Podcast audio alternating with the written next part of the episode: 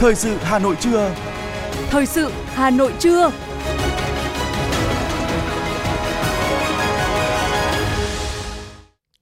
Bây giờ là chương trình thời sự buổi trưa của Đài Phát thanh Truyền hình Hà Nội. Chương trình có những nội dung chính sau đây. Quốc hội thảo luận về một số nội dung còn ý kiến khác nhau của dự thảo luật kinh doanh bất động sản. Việt Nam xuất siêu sang Liên minh châu Âu gần 24 tỷ đô la Mỹ. Hà Nội là điểm đến thành phố ẩm thực mới nổi tốt nhất châu Á năm 2023. Trong phần tin thế giới có những tin chính, Trung Quốc sẽ tăng cường quan hệ quân sự với Mỹ. Israel lên phương án tấn công Gaza nhằm triệt hạ 1 phần 3 binh lực Hamas. Sau đây là nội dung chi tiết. Thưa quý vị và các bạn, tiếp tục chương trình kỳ họp thứ 6, sáng nay Quốc hội thảo luận tại hội trường về một số nội dung còn ý kiến khác nhau của dự thảo luật kinh doanh bất động sản sửa đổi. Thảo luận về nội dung này, quy định với các giao dịch nhà ở hình thành trong tương lai nhận được nhiều ý kiến khác nhau và đề nghị kiểm soát chặt chẽ, hạn chế tình trạng dự án nhận đặt cọc nhưng không triển khai. Sự thảo luật trình hai phương án. Phương án 1, chủ đầu tư dự án bất động sản chỉ được thu tiền đặt cọc từ khách hàng khi nhà ở, công trình xây dựng đã có đủ các điều kiện đưa vào kinh doanh và đã thực hiện giao dịch theo đúng quy định của luật này. Phương án 2, chủ đầu tư dự án bất động sản chỉ được thu tiền đặt cọc theo thỏa thuận với khách hàng khi dự án có thiết kế cơ sở được cơ quan nhà nước thẩm định và chủ đầu tư có một trong các giấy tờ về quyền sử dụng đất. Thỏa thuận đặt cọc phải ghi rõ giá bán, cho thuê mua nhà ở, công trình xây dựng, số tiền đặt cọc tối đa theo quy định của chính phủ nhưng không vượt quá 10% giá bán, cho thuê mua nhà ở, công trình xây dựng, bảo đảm phù hợp với điều kiện phát triển kinh tế xã hội trong từng thời kỳ, từng loại hình bất động sản. Đồng tình với phương án 1, đại biểu Trần Hồng Nguyên đoàn Bình Thuận phân tích. Phương án này ít rủi ro hơn đối với khách hàng, bên yếu thế trong giao dịch bất động sản.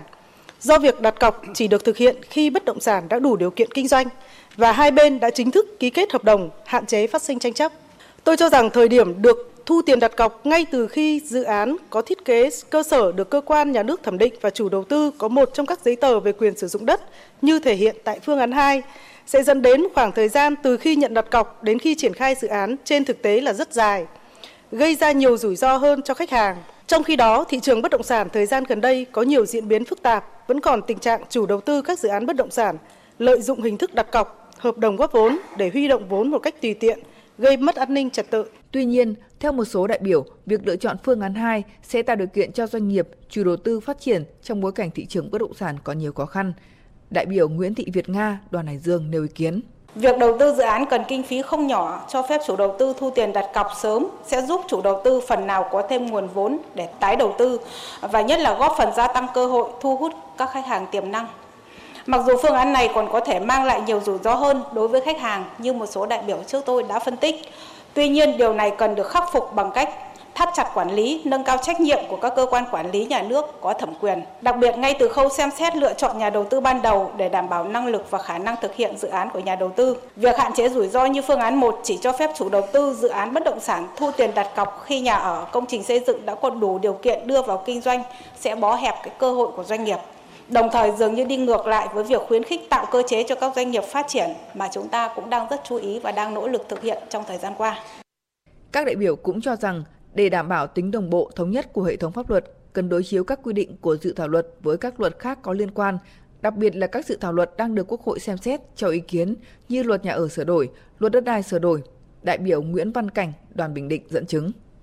Hiện nay chúng ta đang thảo luận và chuẩn bị thông qua ba luật có quy định chung một nội dung về dự án bất động sản phải xây nhà mới được chuyển nhượng. Tôi thấy nội dung này ở ba luật thì có quy định không thống nhất.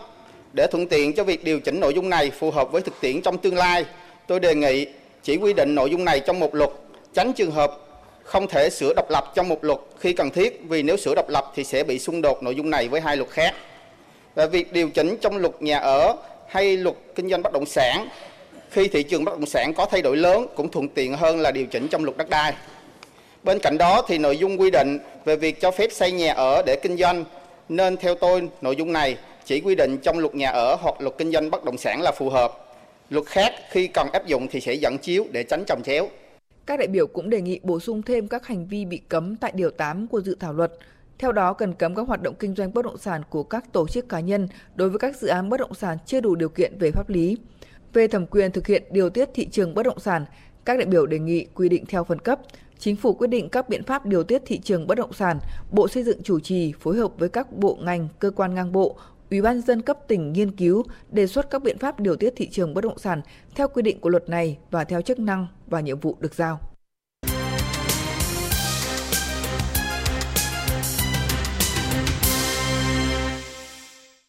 Mời quý vị và các bạn nghe tiếp phần tin. Sáng nay, Phó Chủ tịch Thường trực Hội đồng Nhân dân thành phố Phùng Thị Hồng Hà, trưởng đoàn giám sát của Hội đồng Nhân dân thành phố đã làm việc với quận Bắc Từ Liêm về tình hình thực hiện kế hoạch đầu tư công trung hạn và các công trình trọng điểm giai đoạn 2021-2025. Ủy ban Nhân dân quận Bắc Từ Liêm được giao thực hiện một dự án trọng điểm là xây dựng tuyến đường Tây Thăng Long, đoạn từ đường Phạm Văn Đồng đến đường Văn Tiến Dũng, có chiều dài 3,24 km, quy mô mặt cắt ngang 60,5 m, Dự án được triển khai từ năm 2019, được Hội đồng Nhân dân thành phố phê duyệt điều chỉnh chủ trương đầu tư tháng 7 năm 2023. Tổng mức đầu tư sau điều chỉnh là hơn 2.300 tỷ đồng. Dự án đã được triển khai thi công khoảng 50% khối lượng so với hợp đồng, đang bị chậm tiến độ so với yêu cầu. Công tác giải phóng mặt bằng đã thực hiện hơn 135.000 m2 trên tổng số gần 200.000 m2, tỷ lệ khoảng 70%. Khó khăn trong công tác giải phóng mặt bằng hiện nay là khoảng 420 hộ dân có đất ở bị thu hồi đều cho rằng giá bồi thường đất ở còn chưa thỏa đáng. Cụ thể là giá đất bồi thường quá thấp, không đủ để trả tiền mua nhà tái định cư được nhà nước bố trí. Đối với tái định cư, tháng 5 2023, Ủy ban nhân dân quận Bắc Từ Liêm đang phối hợp với Sở Xây dựng ra soát quỹ nhà. Tuy nhiên hiện nay, thành phố chưa bố trí đủ quỹ nhà tái định cư tập trung cho toàn bộ các hộ để tổ chức bốc thăm. Đối với quá trình thi công xây lắp dự án này, với hình thức hợp đồng chọn gói, giá vật liệu chính tăng cao so với thời điểm đấu thầu năm 2019 nên nhà thầu gặp nhiều khó khăn trong công tác thi công. Ban chỉ đạo Ban tổ chức Giải Diên Hồng đã tổ chức phiên họp thứ nhất về giải báo chí toàn quốc về Quốc hội và Hội đồng Nhân dân lần thứ hai năm 2024.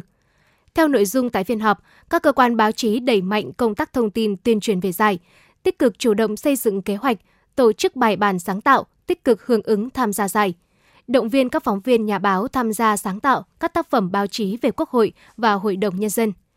Giải Dân Hồng lần thứ hai nhằm đảm bảo sự thống nhất trong công tác chỉ đạo, điều hành của Ban chỉ đạo Giải Dân Hồng đối với việc thực hiện nhiệm vụ của các cơ quan đơn vị hữu quan. Đảm bảo tiến độ thời gian, chất lượng nội dung, góp phần tổ chức thành công giải. Đồng thời, đảm bảo công tác tổ chức giải đạt hiệu quả, trang trọng, tạo hiệu ứng tác động lan tỏa trong các cơ quan báo chí và xã hội, nâng cao nhận thức của cử tri và nhân dân về vị trí vai trò của Quốc hội, Hội đồng Nhân dân trong hệ thống chính trị. Qua đó nhằm nâng cao chất lượng giải dân hồng, trở thành hoạt động có ý nghĩa chính trị sâu sắc, có tác dụng thiết thực đối với cơ quan dân cử, góp phần xây dựng nhà nước pháp quyền xã hội chủ nghĩa Việt Nam của nhân dân, do nhân dân, vì nhân dân. Thương mại hàng hóa giữa Việt Nam và Liên minh châu Âu EU dù không tránh khỏi giảm sút do tăng trưởng kinh tế toàn cầu thấp, cầu tiêu dùng còn yếu, hàng rào bảo hộ gia tăng, nhưng xuất khẩu hàng hóa sang khu vực thị trường này đang được rút ngắn đà giảm. Theo số liệu của Tổng cục Thống kê, 10 tháng năm 2023, xuất nhập khẩu hàng hóa Việt Nam EU đạt 48,8 tỷ đô la Mỹ, trong đó Việt Nam xuất khẩu sang EU 36,2 tỷ đô la Mỹ, giảm 8,9%, nhập khẩu từ EU 12,6 tỷ đô la Mỹ, giảm nhẹ 1,4% so với cùng kỳ. Xuất siêu sang thị trường này đạt 23,7 tỷ đô la Mỹ, giảm 12,4%. Tính đến chiều 30 tháng 10, có 28 ngân hàng đã hoàn thành công bố kết quả kinh doanh quý 3 và 9 tháng năm 2023. Nhưng chỉ có 13 ngân hàng trong số này ghi nhận lợi nhuận trước thuế lũy kế 9 tháng tăng so với cùng kỳ. Theo kết quả điều tra xu hướng kinh doanh quý 4 năm 2023 của Ngân hàng Nhà nước, các tổ chức tín dụng tiếp tục điều chỉnh, thu hẹp kỳ vọng về tình hình kinh doanh và lợi nhuận trong thời gian tới – trong đó 66,7 đến 72,1% tổ chức tín dụng kỳ vọng tình hình kinh doanh cải thiện trong quý 4 và cả năm 2023, thấp hơn tỷ lệ 70,3 đến 74,8% của kỳ điều tra trước. Điều này đồng nghĩa với việc số tổ chức tín dụng lo ngại tình hình kinh doanh suy giảm cũng tăng lên. Trong năm nay, có 82,6% tổ chức tín dụng kỳ vọng lợi nhuận trước thuế tăng trưởng, 13,8% tổ chức tín dụng lo ngại lợi nhuận suy giảm và 3,7% tổ chức tín dụng ước tính lợi nhuận không thay đổi so với năm ngoái. Giá vàng trong nước vừa trải qua tháng 10 nhiều biến động với xu hướng tăng là chủ yếu. So với đầu tháng, giá vàng cuối tháng tăng khoảng 1,7 triệu đồng trên một lượng. Hôm nay, giá vàng trong nước ít biến động. Công ty trách nhiệm hữu hạn một thành viên vàng bạc đá quý Sài Gòn niêm yết giá vàng miếng SJC ở mức 69,95 triệu đồng một lượng mua vào, 70,65 triệu đồng một lượng bán ra, tăng 5.000 đồng một lượng mỗi chiều so với cuối ngày 30 tháng 10 công ty trách nhiệm hữu hạn Bảo Tín Minh Châu tăng 130.000 đồng một lượng chiều mua và 50.000 đồng một lượng chiều bán để là 69,95 triệu đồng trên mỗi lượng mua vào và 70,63 triệu đồng mỗi lượng bán ra. Cũng tại doanh nghiệp này, giá vàng miếng mang thương hiệu của doanh nghiệp lại giảm 100.000 đồng mỗi lượng xuống mức 58,68 triệu đồng mỗi lượng mua vào và 59,63 triệu đồng mỗi lượng bán ra. Giá lợn hơi hôm nay biến động không đồng nhất trên cả nước. Tại miền Bắc, giá lợn hơi giảm nhẹ 1.000 đồng một cân so với hôm qua tại một số địa phương, dao động trong khoảng 51.000 đến 53.000 đồng trên mỗi một cân. Lợn hơi ở khu vực miền Trung, Tây Nguyên được thu mua trong khoảng 50.000 đến 52.000 đồng mỗi một cân. Giá lợn hơi ở khu vực miền Nam hôm nay tăng, giảm tùy nơi, được thu mua trong khoảng 50.000 đến 54.000 đồng một cân.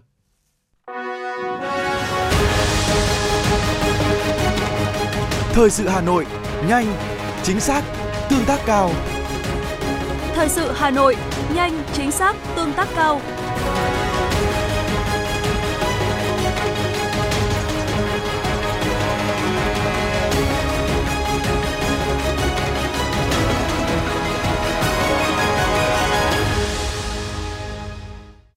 Thưa quý vị và các bạn, do tốc độ đô thị hóa nhanh, thành phố Hà Nội xảy ra hiện tượng quá tải trường, lớp học, nhất là ở các trường thuộc khu vực nội thành. Một trong những giải pháp cấp bách mà ngành giáo dục Hà Nội đưa ra để tạo cơ hội cho thí sinh và các trường công lập là cho phép các trường tăng từ 45 học sinh một lớp thành 50 học sinh một lớp. Tuy nhiên, thực tế lâu nay, sĩ số ở một số trường đã thường xuyên vượt quá con số này. Nếu cho phép tăng, thực tế các phòng học có thể bị nhồi thêm nữa, ảnh hưởng đến chất lượng dạy và học.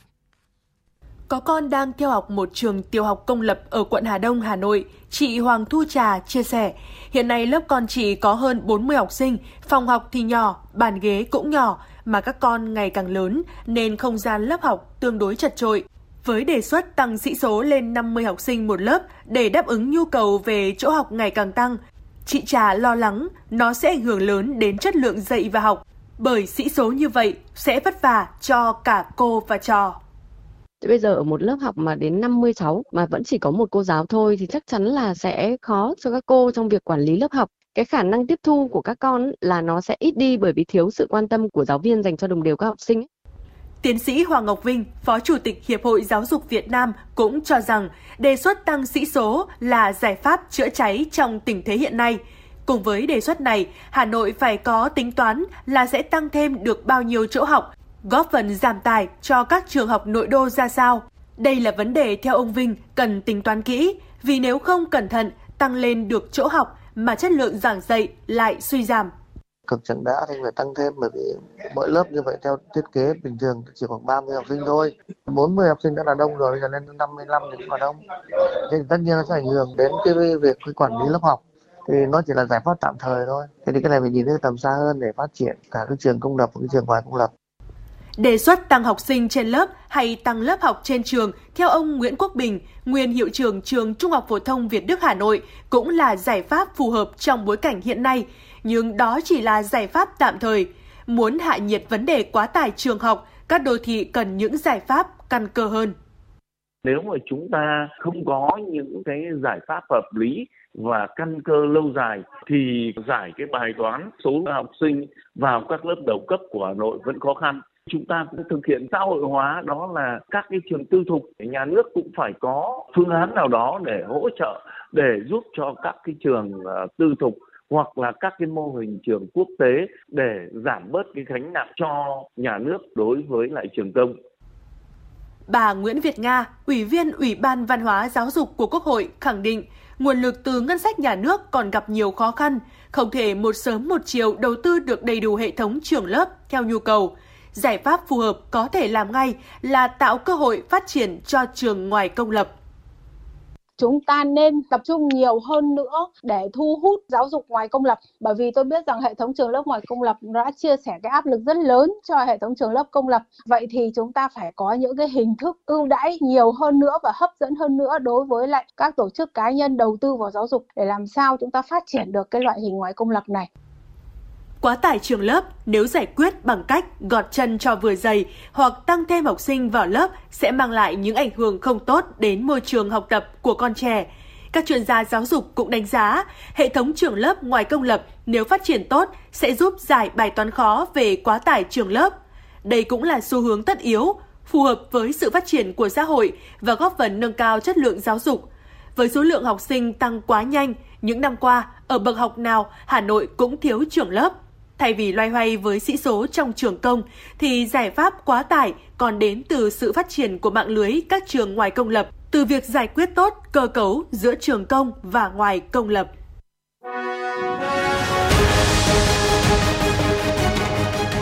FM 90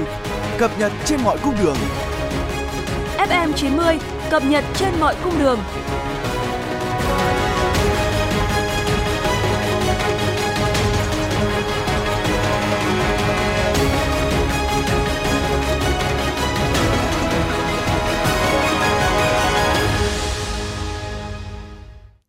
Thưa quý vị và các bạn, chung kết cuộc tranh tài phẫu thuật đại trực tràng nội soi thông qua các đoạn video ghi hình do Hội Phẫu thuật Đại trực tràng Đông Nam Á vừa diễn ra tại Bangkok, Thái Lan với giải nhất thuộc về kíp phẫu thuật của Bệnh viện Trung ương Huế. Hiện nay, Bệnh viện Trung ương Huế là một trong số ít trung tâm lớn của Việt Nam đã có những bước tiến bộ vượt bậc trong điều trị ung thư đại trực tràng nói riêng cũng như bệnh lý ung thư nói chung.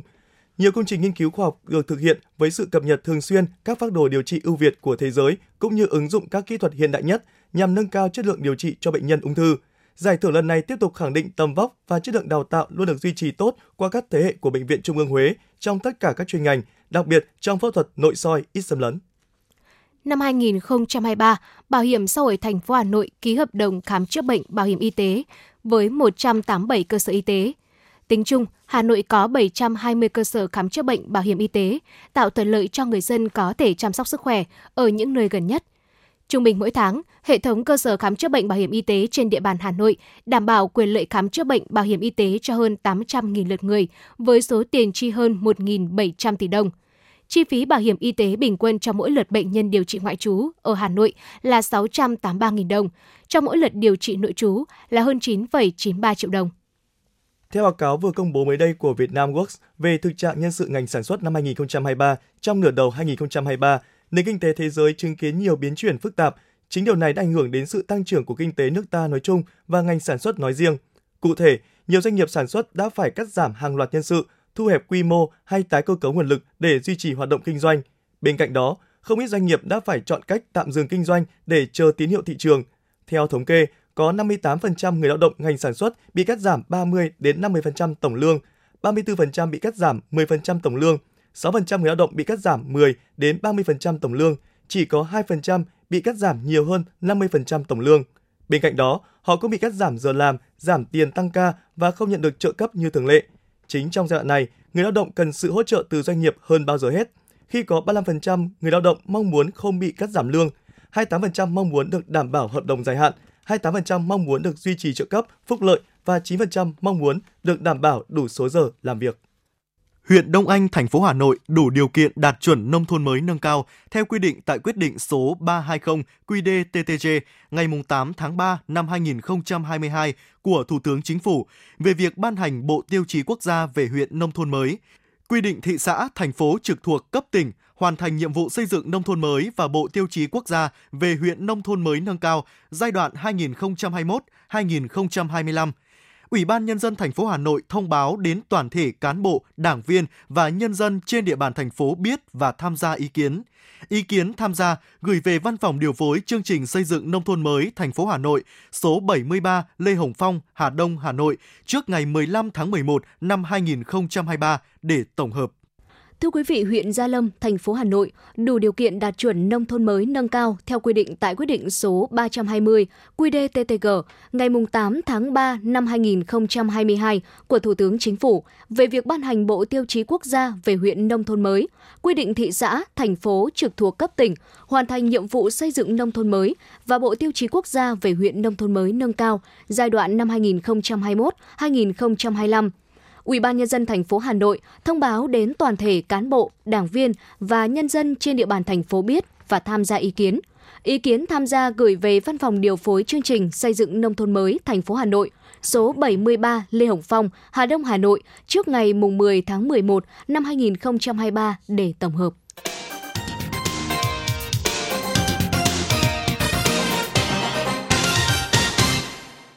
Mời quý vị và các bạn nghe tiếp phần tin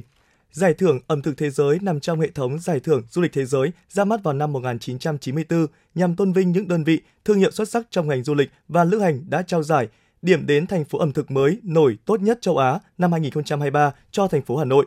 Kết quả giải thưởng dựa trên cuộc tìm kiếm các thương hiệu ẩm thực hàng đầu thế giới trong suốt một năm. Các chuyên gia trong ngành ẩm thực và công chúng sẽ cùng tham gia vào cuộc bình chọn và ứng cử viên giành được nhiều phiếu bầu nhất chính là chủ nhân của hạng mục giải thưởng đó. Những đơn vị đoạt giải thưởng ẩm thực thế giới năm 2023 là những đại diện xuất sắc trong ngành ẩm thực và đã giúp nâng cao tiêu chuẩn chung của ngành lên tầm cao hơn nữa. Theo đánh giá của các chuyên gia ẩm thực, Hà Nội được ví như ngôi sao đang lên của bản đồ du lịch toàn cầu, trong khi 3 trong số 4 nhà hàng được gắn sao Michelin đầu tiên của Việt Nam đều có mặt ở thủ đô.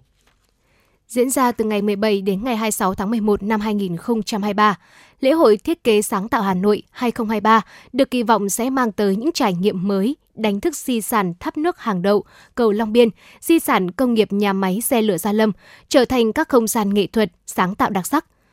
Cùng với đó, tuyến trải nghiệm của lễ hội thiết kế sáng tạo Hà Nội 2023 phát huy các giá trị văn hóa lịch sử tại các quận huyện dọc hai bên sông Hồng sẽ mang lại những giá trị và sức sống mới cho di sản, núi rừng và thành phố Hà Nội nói chung trong quá trình tái thiết đô thị, thực hiện chiến lược phát triển công nghiệp văn hóa thủ đô, hướng đến phát triển bền vững. Lễ hội thiết kế sáng tạo 2023 tập trung vào ba chủ đề trụ cột chính: thiết kế, cộng đồng và sáng tạo, bao gồm chuỗi sự kiện hội thảo, triển lãm, cuộc thi, chương trình trình diễn. Hướng tới kết nối các lĩnh vực thiết kế sáng tạo nhằm tôn vinh các ý tưởng sáng tạo, truyền cảm hứng sáng tạo, nâng tầm tri thức và thảo luận về những tiềm năng, xu hướng mới trong lĩnh vực thiết kế sáng tạo.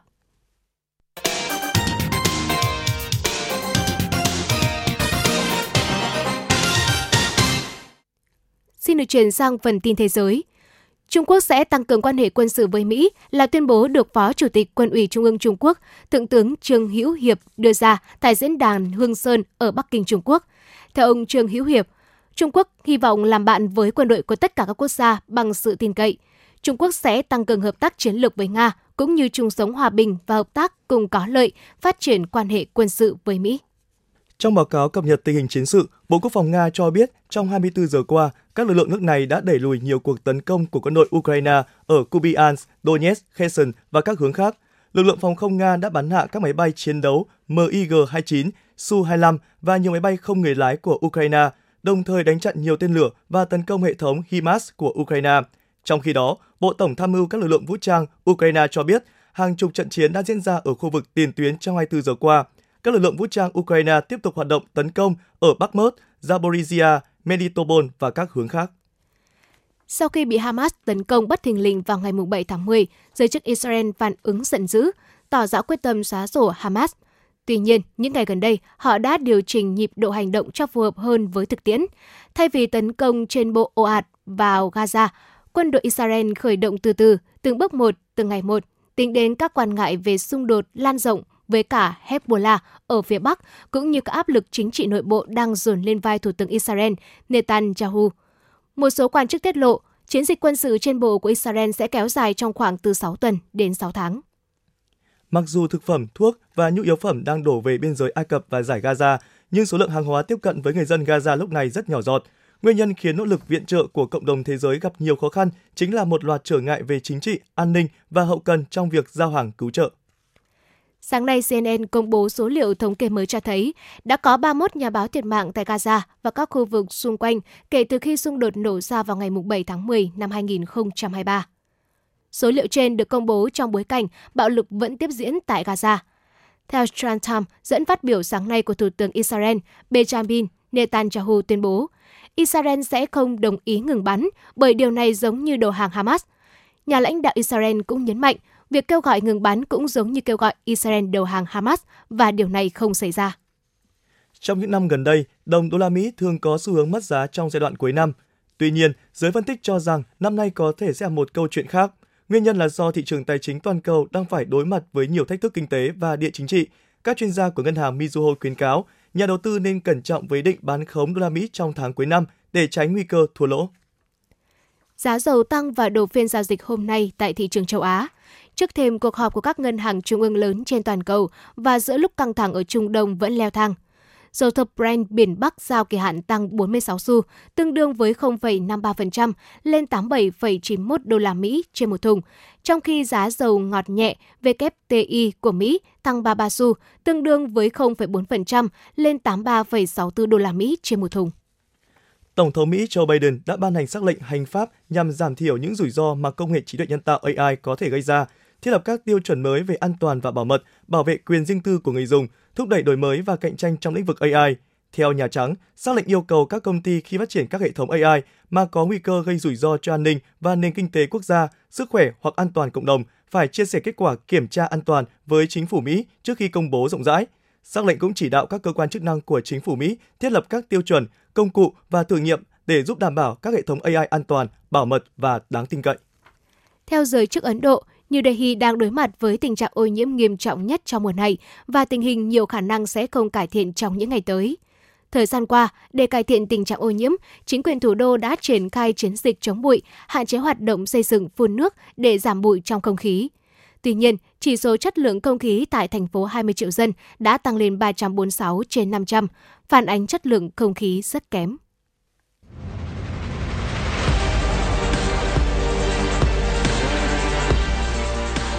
Bản tin thể thao Bản tin thể thao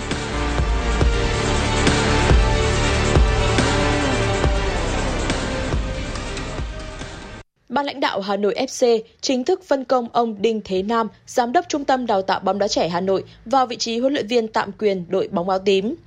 Đây là lần thứ hai trong chưa đầy một tháng, Hà Nội FC thay đổi vị trí huấn luyện viên của đội. Trước đó, ngày 7 tháng 10, đội bóng này sa thải huấn luyện viên Bandovic sau thành tích yếu kém ở AFC Champions League. Đội thua hai trận đầu tiên ở vòng bảng trước Bohan Steelers và Urawa